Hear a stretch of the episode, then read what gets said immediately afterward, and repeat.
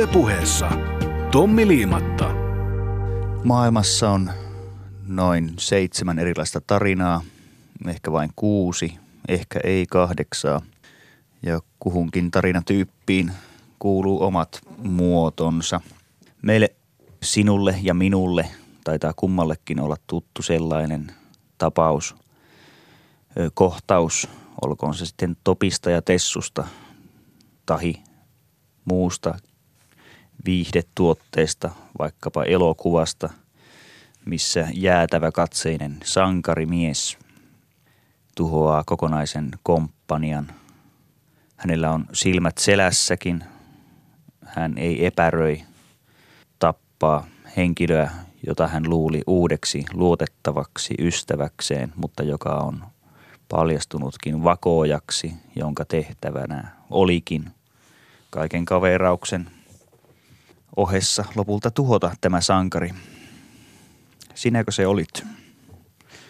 Sittenkinkö sinä olit sillä puolella? Tämän jälkeen kylmäkatseinen sankari tykittää vainajaksi tämän henkilön siinä kuin muutkin. Hän pystyy myös vaihtamaan asetyyppiä hyvin nopeasti uuteen, ehkä pitkä kantoisempaan, taikka sitten lähietäisyys aseeseen. Hän saa ehkä jonkun pintanaarmun. Tarinaan kuuluu olennaisesti sankaritar tai uhritar, nainen, joka on ensin suhtautunut penseästi tähän sankariin. Annetaan hänelle nimeksi vaikka Jori ja Alistair McLeanin hengessä annetaan naiselle nimeksi Mari. Monessa McLeanin jännärissä oli aina, aina Mary-niminen henkilö. Jopa useammin kuin Bruce Springsteenin kappaleissa oli Mary. No, Jori on hieman ehkä syrjäsilmällä vilkuillut Maria tapahtumien tiimellyksessä. Mari on pitänyt Joria liian päälle käyvänä, tarpeettomankin karskina miehenä. Mari on suhtautunut ehkä myönteisesti tähän ilmiöön, että Jorin runsas viskin käyttö ei mitenkään negatiivisesti näy hänen käytöksessään. Ja Mari ajattelee sen verran, minkä nyt uskaltaa ajatella, koska hän on kuitenkin öljyyhtiön johtajan tytär ja suojattua elämää viettänyt, että ehkäpä Jori on mieskuntoinen vielä tuonkin hiskymäärän jälkeen – niin kuin varmaan onkin, mutta koska kyseessä on kaavamaisehko viihdeteos, ei mennä kuitenkaan kiihkeitä silmäyksiä pidemmälle välttämättä, paitsi jos kyseessä on suomalais-unkarilainen yhteistuotanto 80-luvulla, jossa kyllä nännipihat olivat ilman mitään varsinaista syytäkin esillä. Ja muistan, että näiden elokuvien seuraaminen oli – 80-luvulla jotenkin luvattoman oloista. Tapahtumat sisälsivät ennakoimatonta väkivaltaa. Taustan balalaikka musiikki ei välttämättä antanut viitteitä siihen, että kohta pää irtoaa hartioista. No, Joriin ja Mariin vielä mennäkseni. Jossain vaiheessa Tanner enää savuaa, Jori on tuhonnut kaikki viholliset. Vaihdetaan seuraavaan kohtaukseen, mikä on vaikkapa tuollainen kalastaja Maja, öljynporauslautta, jonka Marin isä omistaa, hämöttää ehkä tuolla sumuisen Norjan meren horisontissa, vain hädintuskin erotettavana möhkäleenä. Takkaan on työnnetty muutamia puita. Jori on hieman arastellut toista olkapäätään matkalla tuonne. Jorin vaatteet ovat märät.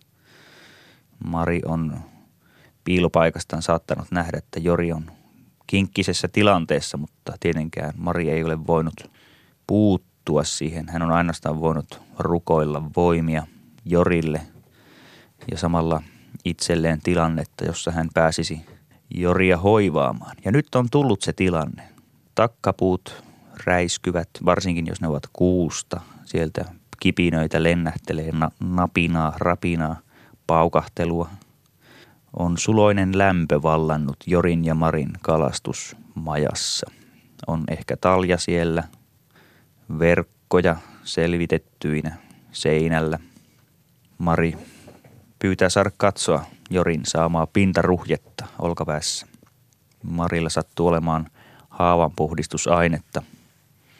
Viski ei ihan käy siihen tarkoitukseen ja Jori varmasti tarvitsee viimeisenkin tilkan vahvistuakseen, koska viihdeteoksissa viski ei humaluta, vaan se vahvistaa. Muistankin, kun tuossa vuosituhannen vaihteessa alle 10-vuotiaat pikkupojat leikkivät pihalla ja he olivat saaneet leikkiinsä innoitteen tietokonepeleistä ja, ja, ja sitten kun heillä meinasi voimat loppua, he, he ilmoittivat voimistelevansa, että he saavat energiatankit täyteen. Niin kuin nyt tietokonepelissä saattaa joku tällainen voimistelu päinvastoin kuin lepo lisätä näitä energiapalkkeja siellä hahmon inforuudussa ruudun alaosassa.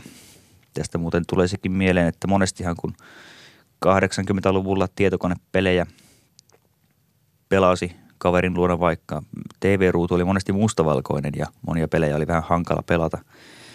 Ei erottunut kaikki harmaan sävyt toisistaan riittävästi. Ja mustavalkoisia nämä pelikoneiden televisiot olivat ensinnäkin siksi, että ne olivat te- perheen kakkostelevisioita, jotka oli raskittu poikien huoneeseen sijoittaa. Ja ne olivat halpoja, jopa itäsaksalaisia matka vastaanottimia, joissa tosiaan harmaan eri sävyt leik- leikittelivät pikseleiden tanssissa, kun ilotikkua väännettiin. No, mihinkäs jäätiin? Jäätiin Joriin ja Mari. Mari puhdistaa Jorin ruhjetta. Ja mitäs tällöin me näemmekään elokuvan katsojina? Jori irvistää tuskallisen näköisenä. Hän on äsken juuri tappanut kymmenittäin miehiä. Hän on pelastanut koko läntisen maailman ja varsinkin öljynporausyhtiön. Yllättäen tämä, että kaunis nainen puhdistaa miehen ruhjetta, aiheuttaa hänelle suurempaa tuskaa kuin mikään se, mitä hän on tänä päivänä aikaisemmin kokenut. Miksi näin? Tämä on useissa kulttuurituotteissa nähty tilanne. Se on varmasti Jorin puolelta myös, jos ajatellaan, että tällainen sepite-hahmo voisi olla itsenäinen ja täytyyhän hänen meidän mielissä ollakin, koska eihän meitä muuten kiinnosta lainkaan Jorin kohtalo, saati Marin kohtalo, kuinka heille käypi. Se on peliä.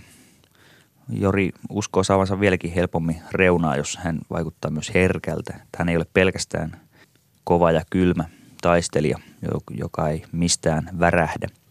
Tämä on puolierottinen kohtaaminen, jossa Jori värähtää naisen huolenpidon edessä. Viimein Mari on saanut ruhjeen sidottua ja tällöin he siirtyvät kuvasta pois. Jori on ehkä kuitenkin jättänyt sinne vähän viskiä pullon pohjalle, jotta katsoja ymmärtää, ettei hän mikään tenttumies ole. Kamera jää hetkeksi kuusen paukahtelua tulisijassa seuraamaan kunnes armeliaasti feidaa ja me katsojat saamme vain ajatella, mitä sitten seuraavaksi tapahtuu. Ja kyllähän me varmaan saatamme sen arvatakin, koska seuraavassa kohtauksessa kummatkin näyttävät kehon kieleltään siltä, että he ovat naisena ja miehenä lähentyneet. Mitä noihin kulttuurituotteisiin muutoin tulee, hieman tässä jo tavastani poiketen lainaan Ullakolta kaavittujen aikakauslehtien katsaus. Otan jo hieman pientä ennakkoa. Edessäni on Soihtulehti 3 kautta 79. Olen löytänyt tämän aikoinaan, kun Rovaniemellä murtauduimme 17-vuotiaana. Rikos on vanhentunut jo, se talo purettiin jo sittemmin.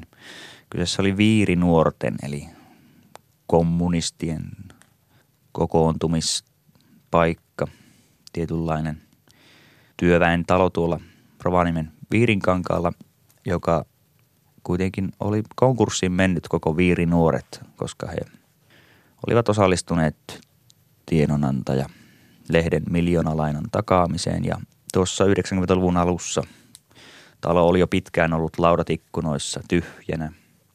Oli siellä muitakin ihmisiä käynyt, emme me suinkaan mitään lukkoja rikkoneet siellä. Pääsimme hyvin helposti, ovi sattoi suorastaan olla jo raollaan valmiiksi.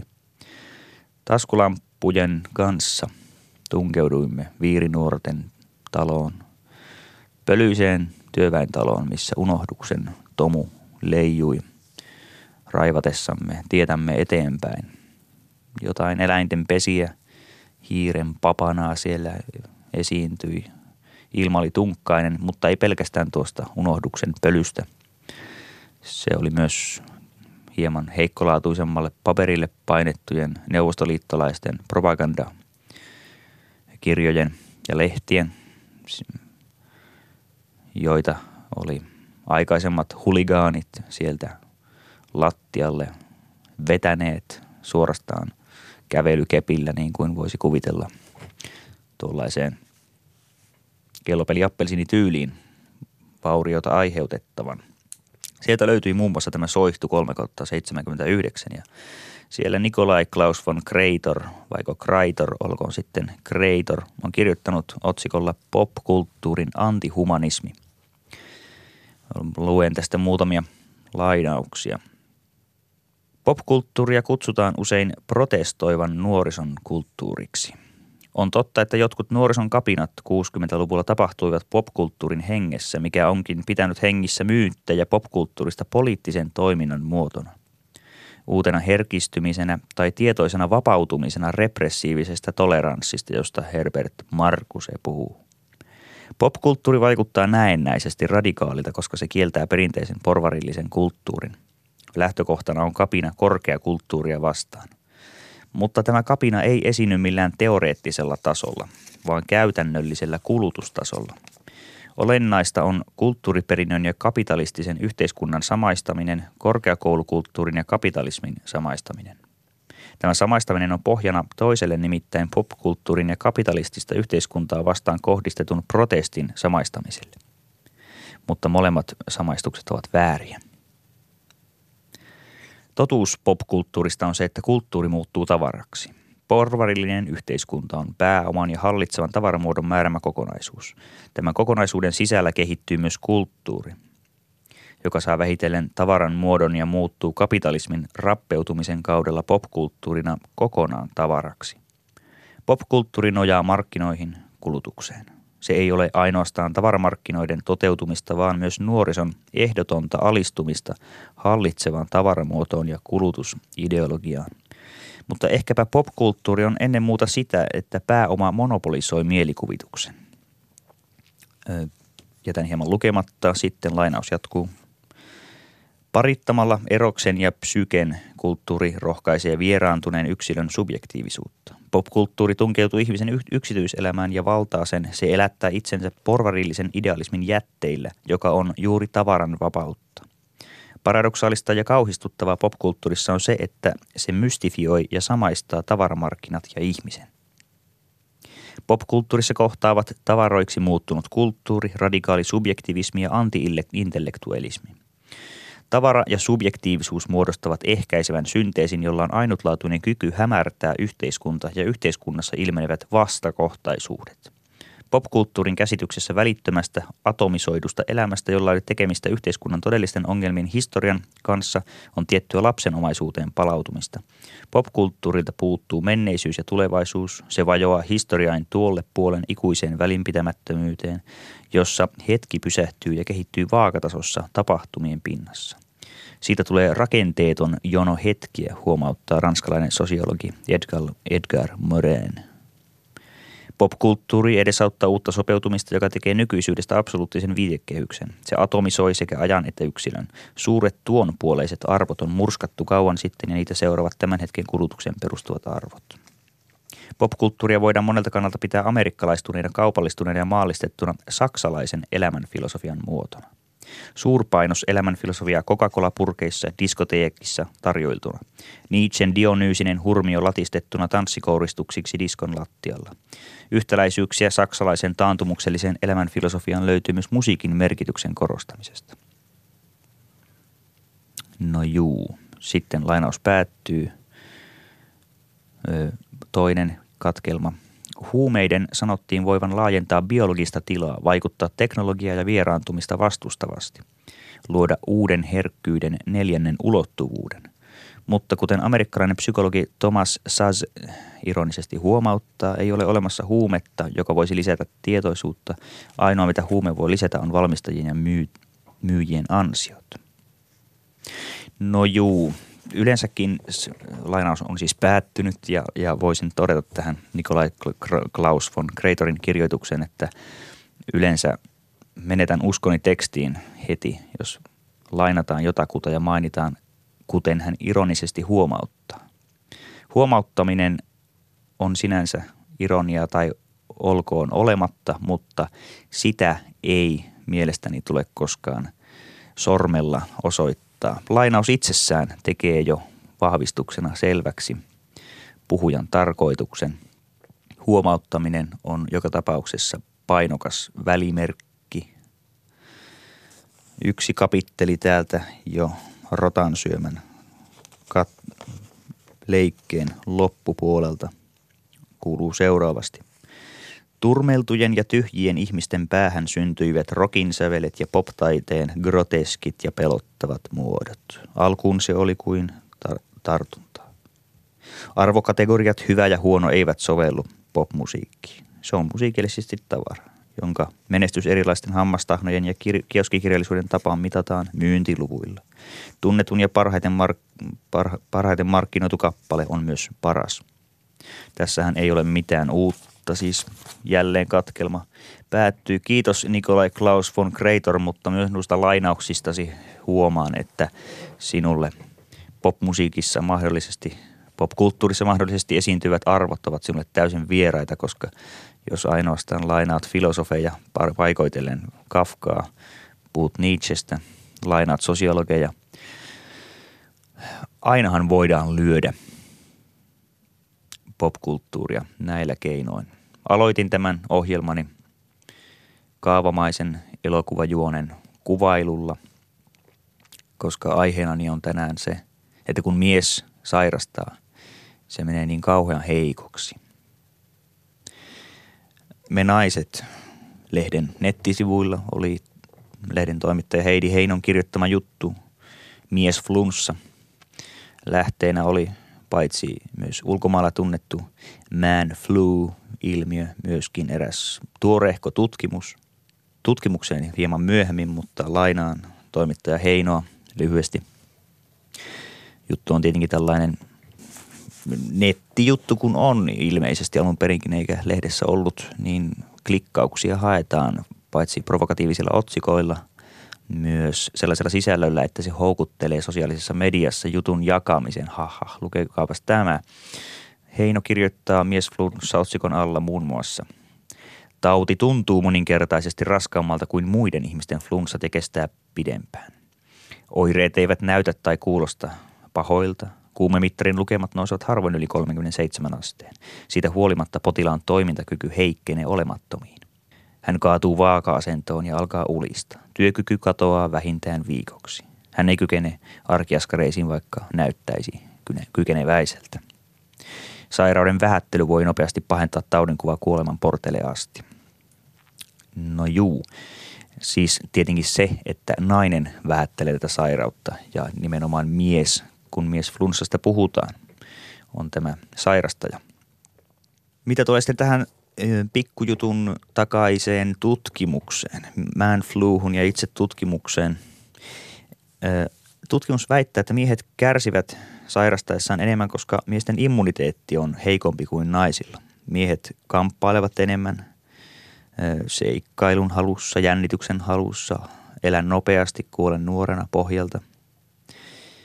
Tässä on jotain epäilyttävää kuitenkin, koska kuvittelisihan, että, että miehen vastustuskyky päinvastoin paranisi, jos hän elää vaarallista elämää, koska vaarallisessa elämässä ollaan aina tekemisissä taudinaiheuttajien ja kaikenlaisen sonnan kanssa.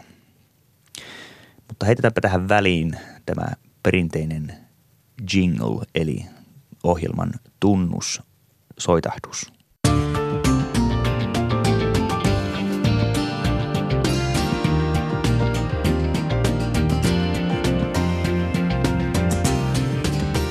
Ylepuheessa Tommi Liimatta. Palatakseni tuohon äskeiseen tutkimukseen, en, enkä ehkä juuri siihenkään, vaan mielipiteeseeni siitä.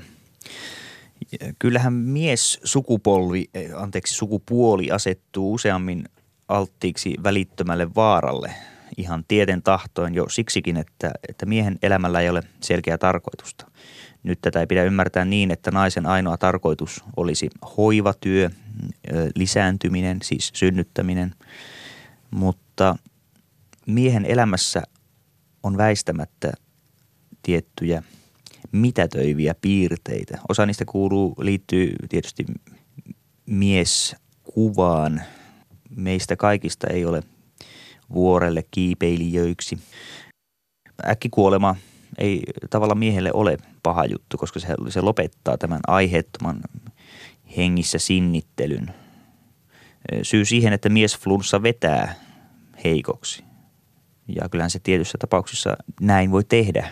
Ja muualtakin kuin tästä menaiset katkelmasta olen kyllä saanut kuulla, että naiset ovat tuskastuneita siihen, että mies sairastaessaan tekee sitä niin valtavan numeron. Niin, se, että mies flunssa vetää heikoksi, se voimat viennin syy voi olla se kipeä tietoisuus siitä, ettei tähän valitettavasti kuolekaan. Ei vieläkään tule noutaja. Tuo kasvoton hahmo, joka omasta uskomuskannasta riippumatta tulee vääjäämättä. Niin kuin on nyt kesä tullut, vaikka en minä tämän, tämänkään kesän tuloon mitenkään epäilevästi suhtautunut, kun tuo talvikin jäi kokonaan välistä. En päässyt pulkkailemaan tänä talvena, kulu menneenä talvena, jota ei siis ollut. Kyllähän pulkkailuun, siis tässä taas tämä vauhdin hurma, jos käyttää sanontaa. Vauhdin hurmaan liittyy aina se puolisalainen toive siitä, että käykin huonosti. Kyllähän urhollisuuden osoitukset lapsuudessa kuuluvat juuri siihen, että sairastuminen tai kuolema voi olla lopputuloksena. Kuka on urhein saavuttaa sitten myös tyttärien joukossa ihailua, vaikka voisi kuvitella, että se varovaisin poika tai varovaisin mies sitten myöhemmin elämässä kiinnostaisi naisia sukupuoli kumppanina enemmän, koska on sitten todennäköisempää, että tämä mies on myöhemmin elossa ja huolehtimassa perheen elatuksesta. Mutta ei, sen pitää olla juuri se Jori, jonka haavaa Mari puhdistaa. Koska kuten tämä tutkimuskin tahtoo ilmaista, mm, mies sukupuoli useammin kuin naissukupuoli hankkiutuu tieden tahtoin vaarallisiin tilanteisiin. Kaasujalka on raskaampi, alkoholia kuluu runsaammin, savukekin maistuu muulloinkin kuin saunan päälle. Monet näistä sairauksista ovat itse aiheutettuja, tieten tahtoin aiheutettuja, niin kuin nämä vaarallisiin tilanteisiinkin on heittäydytty aivan nämä riskit tietäen. Alkoholin nautinnan jälkeinen myrkytystila, eli, eli krapulaksi nimitetty tila, on, on monestikin sellainen, että suurkuluttaja sen pyrkii salaamaan – koska muutenhan voi olla seurauksena se, että työpaikka menee.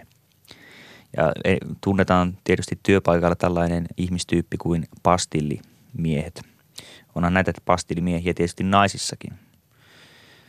Raikkaasti rapulassa ollaan ehkä takatuupparissakin suorastaan, mutta työpaikalle on tultava. Itse aiheutettu sairaus päällä. Siinä täytyy sitten sinnitellä. Useimmat pärjäävät silloin, kun ollaan vielä terveellä puolella, selvitään rapulastakin ilman parannusryyppyjä. Voisi sanoa, että alkoholin suurkuluttajat sietävät heikommin krapulatilaa, koska sitä on sitten helpotettava uudella ryypyllä viimeistään puolen päivän aikaan. Toisaalta suurkuluttajat eivät tunne mitään yökötystä alkoholia kohtaan seuraavana aamuna, kuten terveet käyttäjät – semmoinen tietty torjunta, automaattinen torjunta, että tästähän täytyy selvitä kokiksella tai kevyt kokiksella, jos ei nukkuminen ole vaihtoehto. Eikä se tietenkään viikolla suoritetun kaatamisen jälkeen olekaan vaihtoehto, jos sattuu työelämässä olemaan mukana. Pohjimmiltahan siis ryyppiputki on rapulan pelkoa, sen siirtämistä, että En halua, että karvaiset sammakot hyökkäävät sängyn alta kiinni jalkoihini vielä tänään, vaan otan vielä ainakin tämän päivän. Tämä ei ole enää tietenkään vuosikymmeniin ollut yksinomaan miesten tauti. Itse hankittu sairaus joka tapauksessa. Vaikea sanoa, oliko, oliko se itse hankittu sairaus minulla tuo 5-6 viikkoa joulukuussa vuonna 2010, joka lopulta keuhkokuumeeksi kehittyi. Se alkoi tiettynä normaali yskintänä, joka oli sitten sinnikäs. Siihen ei auttanut mitkään tutun lääkärin kautta ikään kuin tekstiviesti diagnoosilla myönnetyt antibiootit. Ensimmäistä antibioottini olen varmaan nauttinut vuonna 1998 ja vasta silloin, kun ensimmäinen bronkiittitila keuhkoissa tulehduksena oli, sain tietää, missä kohti keuhkot sijaitsee. En ollut koskaan oikeastaan ajatellut sitä millään lailla, mutta vasta kun ihminen sairastuu, tulee tietoiseksi sisäelimistään tai ylipäänsä mistään kehonsa osista, jos ei ole nimittäin ollut noissa urheiluhommissa ihan aktiivisimpia, kuten nyt minä en ole ollut.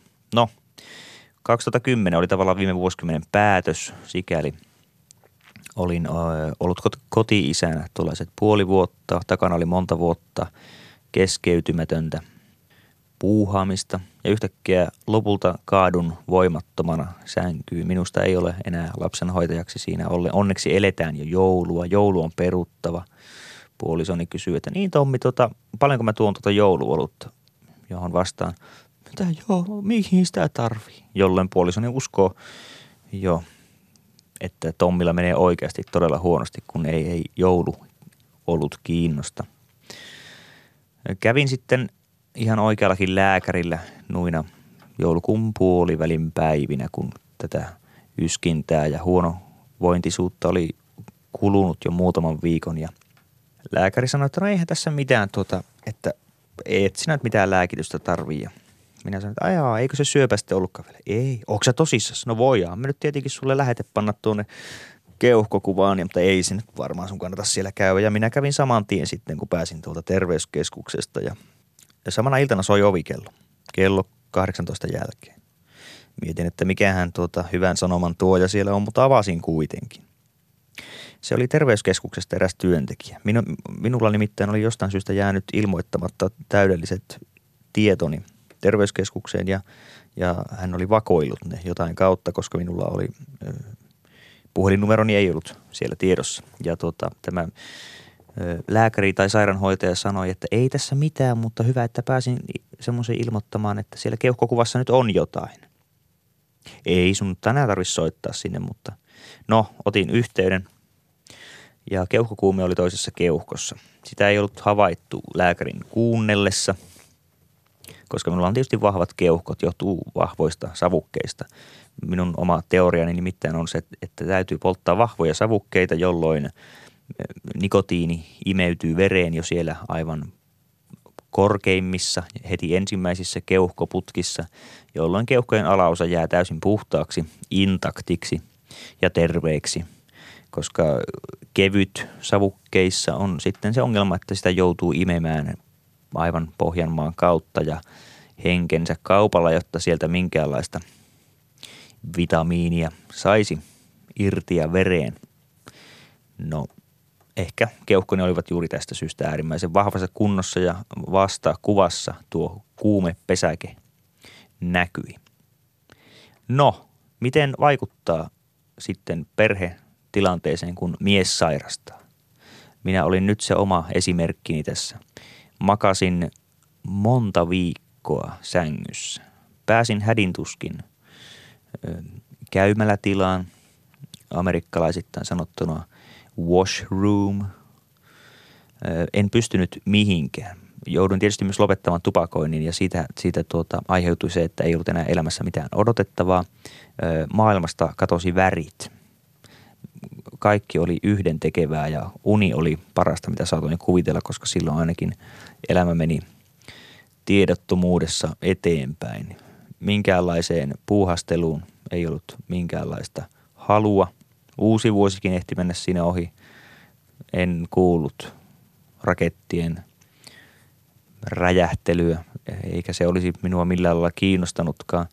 Ja kun vointini pysyi monta viikkoa huonona, ehdin miettiä, että tässä tämä nyt sitten oli, mutta toisaalta tunsin jonkunlaista syvää rauhaakin, että lopultakin tämä ihmiselämäksi kutsuttu rangaistus on lusittu loppuun ja pääsen tuonne mahtavaan tietämättömyyteen ja olemattomuuteen. Ei enää tarvitse välittää mistään vuokranmaksusta eikä, eikä tuota käydä kaupassa hakemasta täydennystä, vaan kaikki loppuu eikä myöskään joudu mihinkään sosiaalisiin tilanteisiin kenenkään kanssa.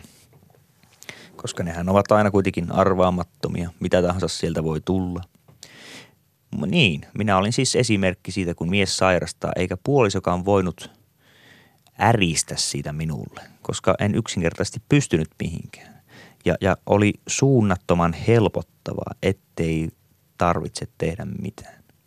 Olen pohjimmiltani äärimmäisen laiska ja siksi teen suunnattoman paljon töitä. Tämä ei yhdistelmänä ole mitenkään harvinainen. Osittain se liittyy tietysti tuollaiseen – kasvojen säilyttämiseen. Esiintyy naisillakin, miehillä myös, mutta ehkä miehet useammin päättävät elämänsä oman käden kautta, jos he menettävät kasvonsa. Tällainen japanilainen ilmiö on Suomessakin aivan tuttu. Tuo keuhkokumme tuntuu jonkunlaiselta laskunmaksulta vuosikymmenen päätteeksi. Mutta se nyt oli vain minä – Mennäpäs taas vaihteeksi vanhoihin lehtiin. Iltasanomat ensimmäinen ensimmäistä 2000. Vuosituhannen ensimmäinen lehti.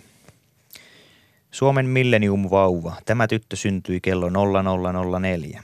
Sari Kirjavainen synnytti Potran tytön Tampereella vuosituhannen vaihtuessa. Tyttö Kirjavainen on siis nyt jo 14-vuotias. Hän on juuri siinä vaarallisessa kahdeksannen luokan iässä. Voimia vain tyttö Kirjavaiselle – jos vielä Tampereella vaikutat. Mutta sivulla 26 tässä Millennium Iltasanomassa Boris Jeltsin, Venäjän presidentti, on, on eronnut tehtävästään ja hänen seuraajakseen tai seuraaja suosikiksi väliaikaiseksi presidentiksi on siirtynyt siirtymässä Vladimir Putin. Ei nykyään lainkaan tuntematon henkilö kellekään. Jeltsinin jäähyväispuheessa, kuten kirjoittaa Iltasanomien Arja Paananen, on nöyrä sävy. Hän pyytelee usean kertaan venäläisiltä anteeksi tekemiään virheitään ja epäonnistumisia. Tämä on ollut TV-puhe Venäjällä joulukuun lopussa 1999. Jeltsin on sanonut, Pyydän anteeksi, etten täyttänyt joidenkin ihmisten toiveita, että voisimme yhdellä harppauksella hypätä harmaasta, pysähtyneestä, totalitaarisesta menneisyydestä valoisaan, rikkaaseen ja sivistyneeseen tulevaisuuteen. Ja Arja Paananen kertoo. Synkän ja kalpean näköinen Jeltsin puhui päättäväisen tuntuisesti, mutta hänen äänestään kuuluivat sairastelun rasitukset. Minä lähden nyt, tein voitavani. Jeltsin silmiään pyyhkien on todennut siinä – Arja Paananen kommentti laatikossa tässä ensimmäinen ensimmäistä 2000 Iltasanomassa kirjoittaa. Kukaan ei tiedä vielä millainen on Putin. Tähän mennessä hänen ainoa näyttönsä on Tsetseenian pommittaminen lähes kivikaudelle, mikä ei ole maailman kannalta kovin rohkaisevaa. Jeltsinin toisen lahjan Putinin todellisen sisällön saamme selville vasta vuosien saatossa. Kun käännän sivua, mm, täällä kerrotaan seuraavasti edelleen Arja Paanasen tekstiä. Boris Jeltsin luovutti Putinille Venäjän perustuslain tekstin ensimmäisen luokan mitalin palveluksista isänmaalle oman lempikynänsä ja kaikeista tärkeimpänä kuuluisan ydinsalkun. Venäjän TV ikuisti hetken, jolloin ydinaseiden laukaisukoodit sisältävä salkku siirtyi Putinille. Putin otti vallan vastaan tyynenä ja piti pian uuden vuoden puheen venäläisille.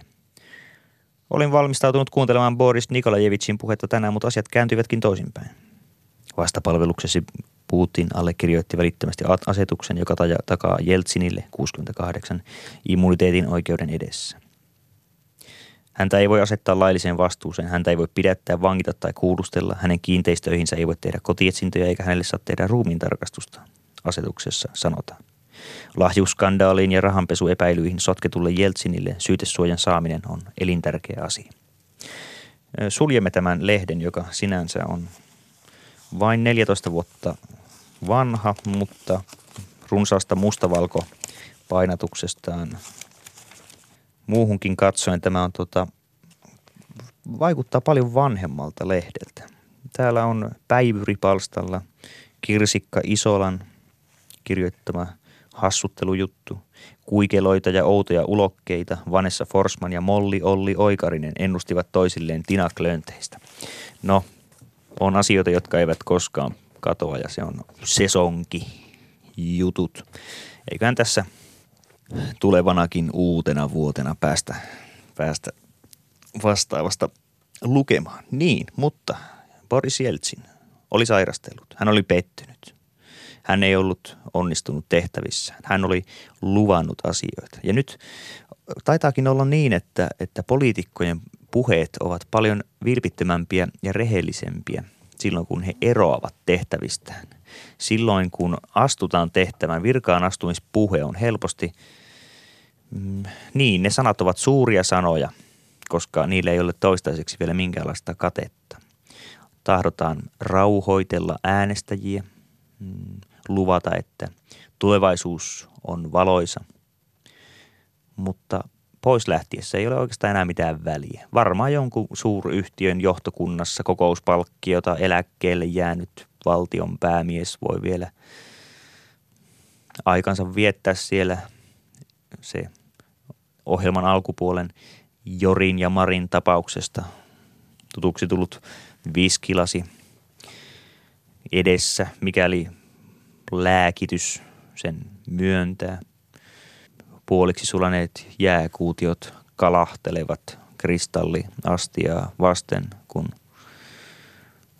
iäkkään ihmisen huulipari vastaanottaa tilkan.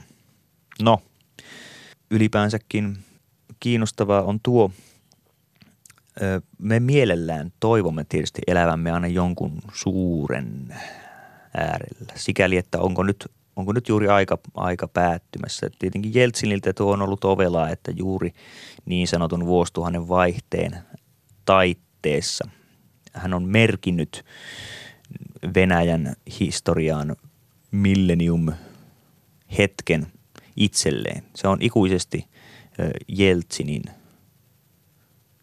vuoden vaihde. Ja sairasteleva mies on ollut siinä kysymyksessä – hän ei ehkä aivan toimittaja Heinon menaiset juttua vielä muistellaksemme ole ylenmääräisesti omia sairauksiaan voivotellut. Ja vaikka hän ei ehkä ole enää askareisiinsa kyennytkään, ehkä hänen sairautensakin ovat olleet moninkertaisimpia kuin tuon menaiset jutun 37 lämpöastetta – kun ikääntynyt mies sairastaa, siinä hän on parhaimmillaan jotain jylhää. Lähestyvä suuri tuntematon on tietysti itsessään jo painokas asia. Ehkä meitä nuorempia miehiä voi syyttää aiheettomasta uikutuksesta, mutta entäs sitten nuo vanhimman polven miehet, puhutaan siitä seuraavaksi.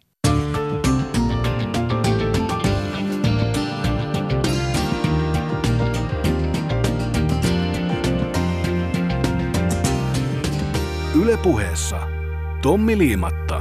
Näin. Aiheeni on tänään kutakuinkin seuraava. Kun mies sairastaa, se menee niin kauhean heikoksi. Tässä loppupuolella heti aloitan sillä, olivatko ikämiehet 30- ja 20-luvulla syntyneet, olivatko he parempia sairastajia kuin me myöhemmät, heikommat surkimusmiespolvet, joille vähäinenkin lämmön nousu on täysin ylikäymätön asia, joka meidät viskaa sänkyyn, kuten tällaisia syytöksiä on ilmassa ollut. Tuollainen sodan käynyt mies, viimeistään siis 20-luvun alussa syntynyt mies, on tottunut vaikenemaan monesta. Nyt asiasta. Nyt hän on tietysti vaiennut jo kokonaan, multa on peittänyt hänet. Elämme niitä aikoja, jolloin sotainvalidien veljesliitto ei todellakaan pysty enää niitä keräyksiä millään lailla perustelemaan, koska ainuttakaan mm, sotaveteraania ei enää ole hengissä ja onko nyt välttämättä näiden keräysten tuloksenakaan ollut kiisselissä yhtään palvelukeskuksessa sen enempää sattumia kuin aikaisemminkaan. Kohta on veteraaneja kolme hengissä ja mitenkäs sitten veljesliitto suurine omistuksineen. Teidän täytyy keksiä joku uusi yläotsikko, millä keräyksiä suorittaa. Keräyksissähän ei sinällään ole mitään vikaa, mutta, mutta paljonkin vikaa on siinä, jos me keräyksiin osallistujat emme saa pitävää näyttöä näiden rahojen käytöstä. Kiinteistöomaisuuksissa ei niissäkään ole sinällään mitään vikaa, koska nehän kuitenkin pitävät parhaassa tapauksessa yllä tuota omaisuutta ja ei mikään inflaatio pääse niihin puremaan niin kuin kylmän hiiri paljaaseen varpaaseen. Niin, sota on aiheuttanut monellekin sen käyneille vaikenemisen. Siitä ei olla pukahdettu ainakaan oman perheen piirissä.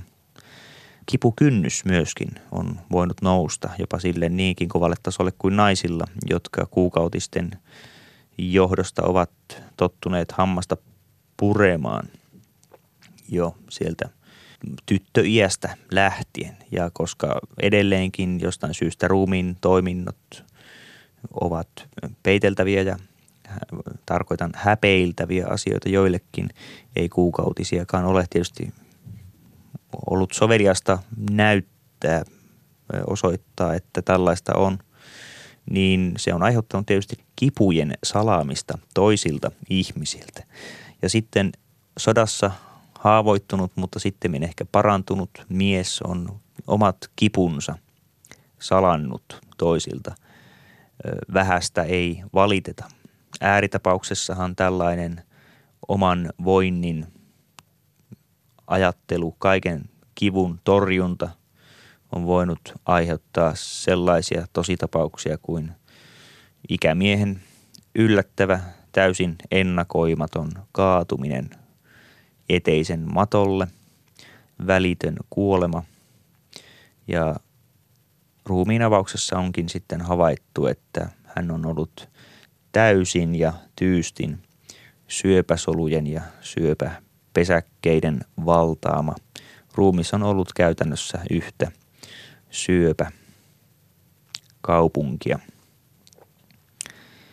Eikä ainuttakaan valituksen sanaa elämässä ole hampaiden takaa lipsahtanut. Niin, kyllähän tässä nyt kuolemasta on väistämättä puhuttu, vaikka tämän ohjelman piti olla tavallaan ihan viaton raportti siitä, onko mies heikompi kestämään kipua ja sairautta kuin nainen. Mutta kyllähän kiistatta on äkki kuolema paras, mitä voi tapahtua. Silloin ei joudu myöskään laskemaan niitä mahdollisia sattumia kiisselissä. Silloin ei joudu odottamaan, että milloin se viikon kolmas vessassa käynti tapahtuu. Äkillinen sairaskohtaus kuulostaa tavallaan aina kyseenalaiselta, että sen on pakko olla elintapojen aiheuttama.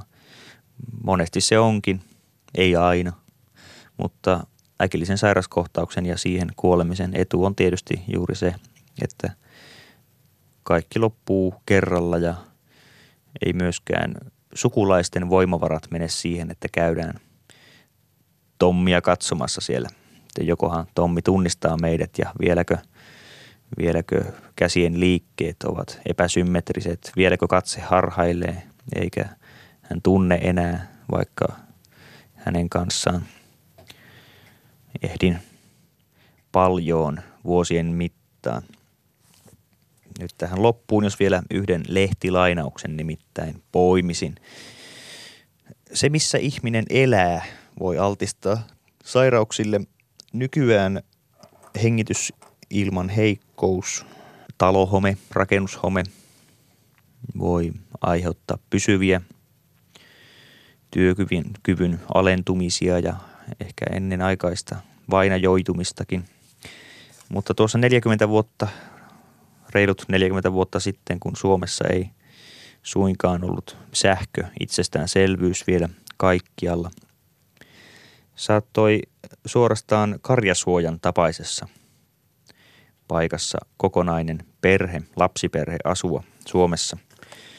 Tässä on elokuun 1970 hymylehti. Mauri Salo on kirjoittanut jutun, jonka otsikko on Asuisitteko te tässä lätissä? Mauri Salohan on hieman varttuneemmille lehtien lukijoille tuttu tekniikan maailmasta. Hän oli auto- ja moottoritoimituksen päällikkö tuohon aikaan ja vastasi myös sisarlehti Vauhdin maailman autoteknillisestä sisällöstä. Hän oli tämän jutun aikaan 33-vuotias. Minulla on TM kohtaan aina lämmin paikka sydämessäni. Se oli uskomatonta, kun noita lähes 200 sivuisia lehtiä ilmestyi, ilmestyi noin kolmen viikon välein 80-luvullakin. Mutta näin siis Mauri Salo kirjoittaa hieman eriskummallisemmasta asumismuodosta, joka on varmasti, tai siis kiistatta, ai, aiheuttanut ennen aikaista kuolemaa, jota voi nimittää myöskin ihmiselämän lyhentymiseksi. Ingressi kuuluu. Siinä valtatien varressa pellon ja metsikön rajassa se seisoo tainojaa. Harmaan homeinen vajantapainen mökkipaha, jonka laudoituksen joistakin rakosista saattaa havaita sen joskus ollen punaiseksi maalattu.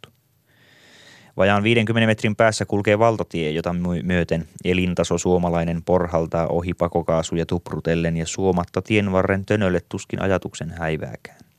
Ohimatkaajilla on takanaan mukava koti allaan vauhdittavat pyörät ja päämääränään hotelli, motelli tai kesämökki. Ympärillään menestyksen makea parfyymi.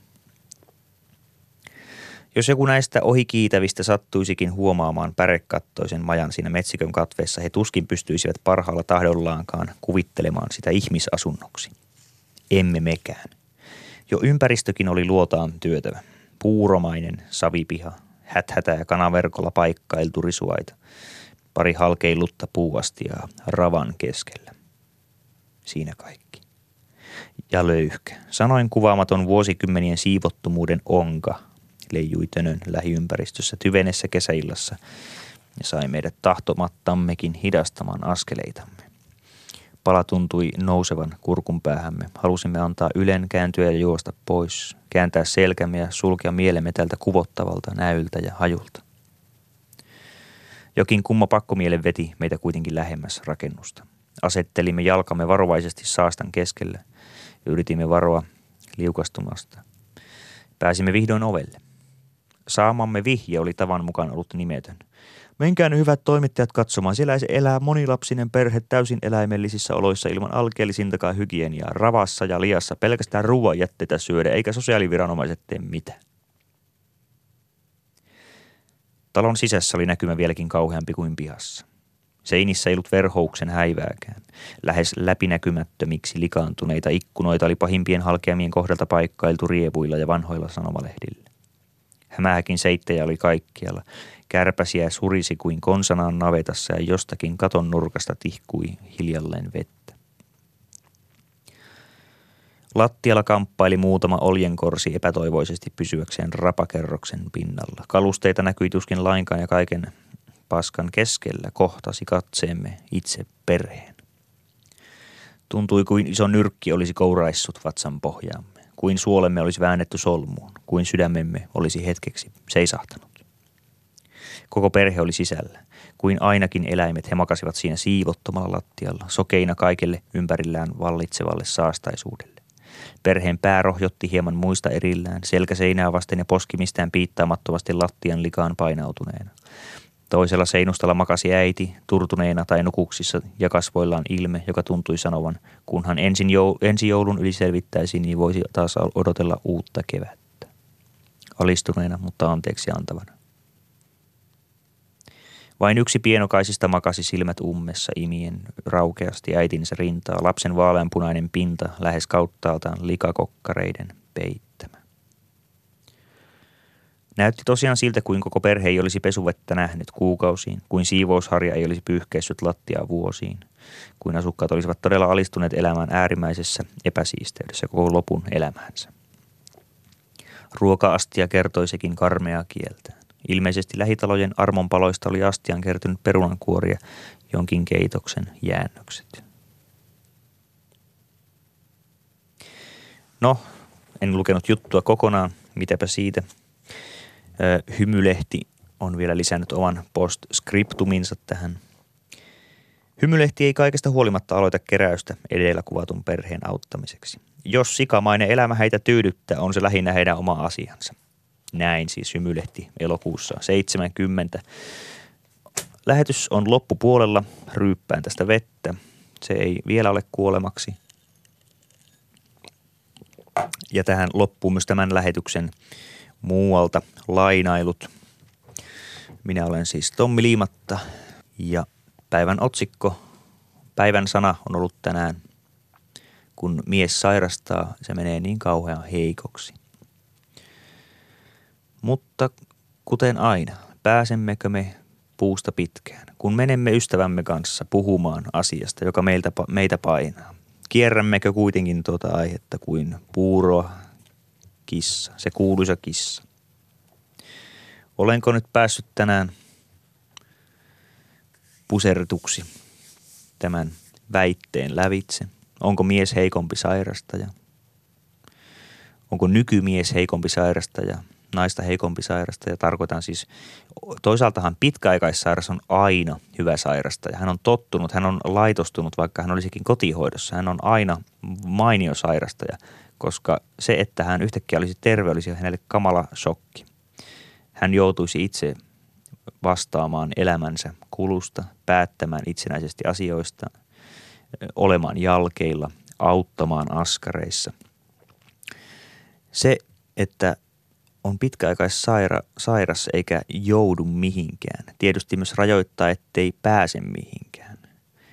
Mutta jos tällaiseen löllöttelyyn, jossa ehkä lääkitys lopulta kohdalleen osuessaan ja onnistuessaan voi viedä nuo pahimmat pahoinvointi, ällötys sekä jomotus, tuskat sivummalle. Voihan siinä tilassa tietysti nähdä jotain valoisaakin.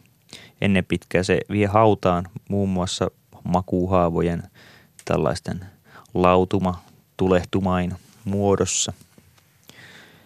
Mutta eräänlaisena elämänmuotona sitäkin voidaan pitää, että läsi elämänsä lävitse siellä pedissä – Varsinaista iloahan muille perheenjäsenille tällaisesta kotona hoidettavasta henkilöstä ei välttämättä ole, koska väistämättä kun päivästä toiseen katsoo samaan kattoon televisiota ehkä välillä katselen silloin, kun lääkkeen aiheuttama horros hellittää ja tajunnan taso kohoaa.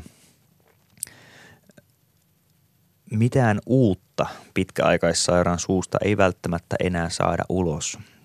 Triviaaliksi jäävät aiheet vaikka toisaaltahan pelkkää aikaa pohtia, vaikka uutta maailmanselitystä siellä sängyssä olisikin ja epäilemättä joku pitkäaikaissairas onkin käänteen tekevän keksinnön tehnyt siellä maatessaan, mutta kun itse vaikkapa nuo viitisen viikkoa sairastajana, niistä kolme viikkoa intensiivisesti, niin mitään varsinaisen kohottavaa en itse ainakaan tajuuni saati paperillekaan saanut. Lähinnä se oli melko ajatuksetonta möllötystä. Ja sairastaessaanhan oikeastaan odottaa aina sitä seuraavaa lääkettä. Se on se vaihtelu ikään kuin ja toivoo, että se lääke ei pelkästään pitäisi tilaa stabiilina, vaan lopultakin alkaisi purra.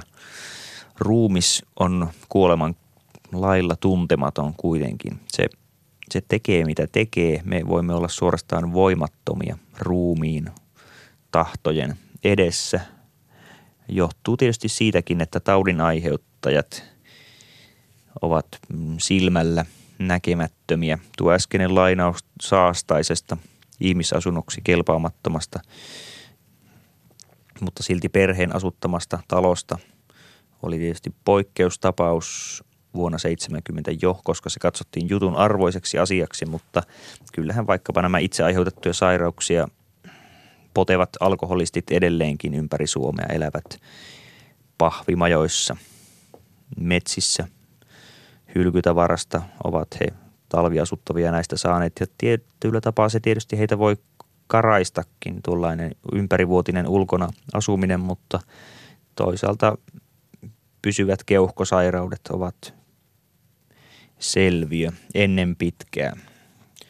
Tuo ruho, jota Martti Luther taisi viheliäiseksi matosäkiksikin kutsua, ei kestä mitä tahansa, koska ihmisruumis ei ole luotu hauskanpitoon, vaan kaikenlainen jänskä on sille kauhistus.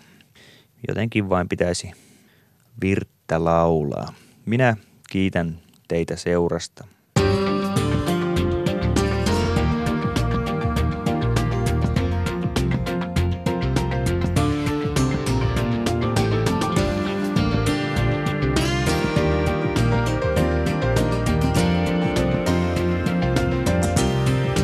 Ylepuheessa Tommi Liimatta.